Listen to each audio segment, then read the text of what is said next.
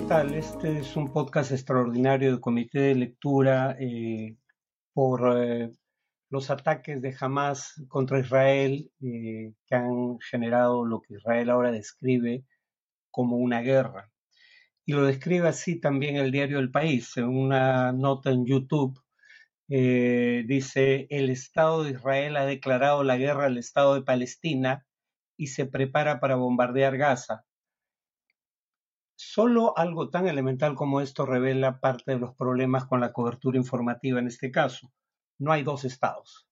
Eh, para empezar, Israel no reconoce Estado palestino alguno.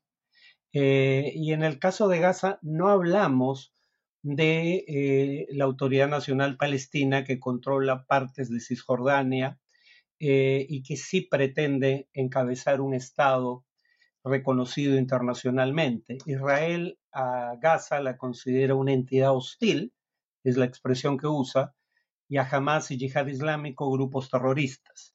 Eh, nadie reivindica el, el carácter de Estado de Gaza porque no existe tal.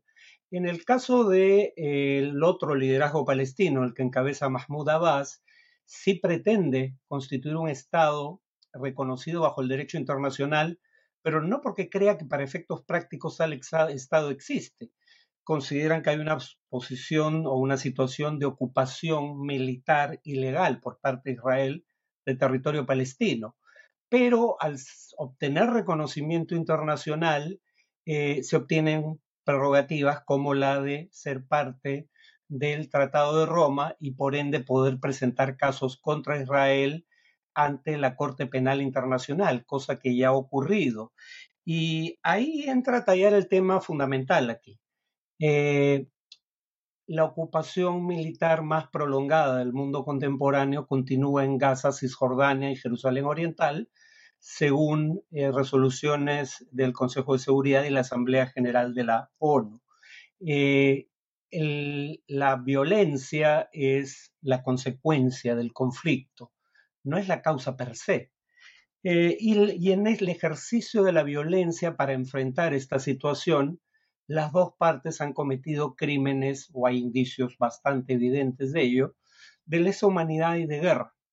Y precisamente la demanda palestina eh, ante la Corte Penal Internacional exige que se investiguen estos crímenes, y la fiscal general en su momento de la Corte Penal Internacional indicó que iba a investigar todos los posibles crímenes cometidos tanto por israelíes como por palestinos en eh, acciones militares anteriores. Eh, ahora, eh, esto lamentablemente creo que va a tener como consecuencia un conflicto prolongado, al menos por días o semanas, tal vez más, eh, porque si algo demuestran estas acciones de Hamás hoy, es que eh, la estrategia israelí respecto a Gaza ha fracasado. Gaza, para empezar, es una prisión a cielo abierto. Eh, Israel bloquea el acceso a Gaza por aire, mar y tierra, salvo por un paso fronterizo con Egipto, que suele estar cerrado. Eh, y entonces, por ejemplo, Israel impide la salida de ciudadanos de Gaza que padecen de cáncer para atenderse en hospitales en el exterior, no habiendo cobertura médica adecuada en Gaza, por el bloqueo, entre otras razones, eh, y hay gente que ha muerto por no poder recibir atención médica, a su vez por no obtener el permiso del gobierno israelí para salir de Gaza. Eh, por eso es que tanto la ONU como eh, la Cruz Roja hablan de eh, un castigo colectivo contra la población civil. Pero bueno, el cerco a Gaza tenía, según Israel, un propósito de seguridad, es un cerco físico. A veces se preguntan por qué la gente no huye de los bombardeos.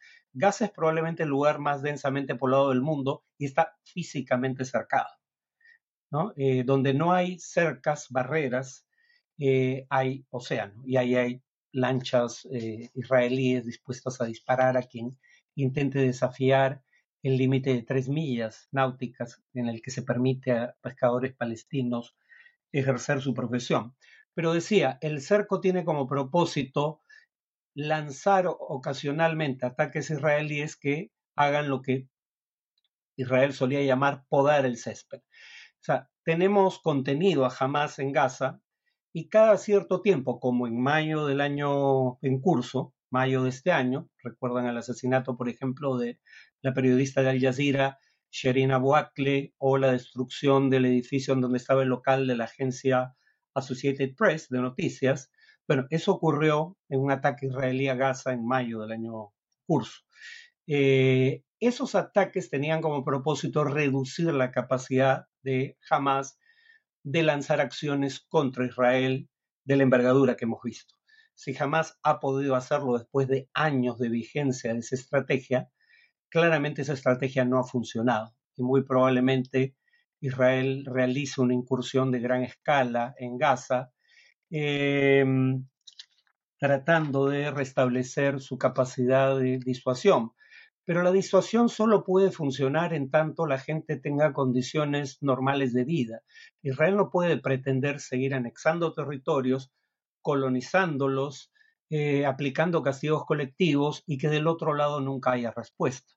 Esta respuesta, repito, viola el derecho internacional humanitario sin ninguna duda, como lo violaron las acciones anteriores de Israel, pero el punto es que la violencia es el síntoma de un problema que persiste y un problema al cual el mundo solo le presta atención en circunstancias como estas, lamentablemente.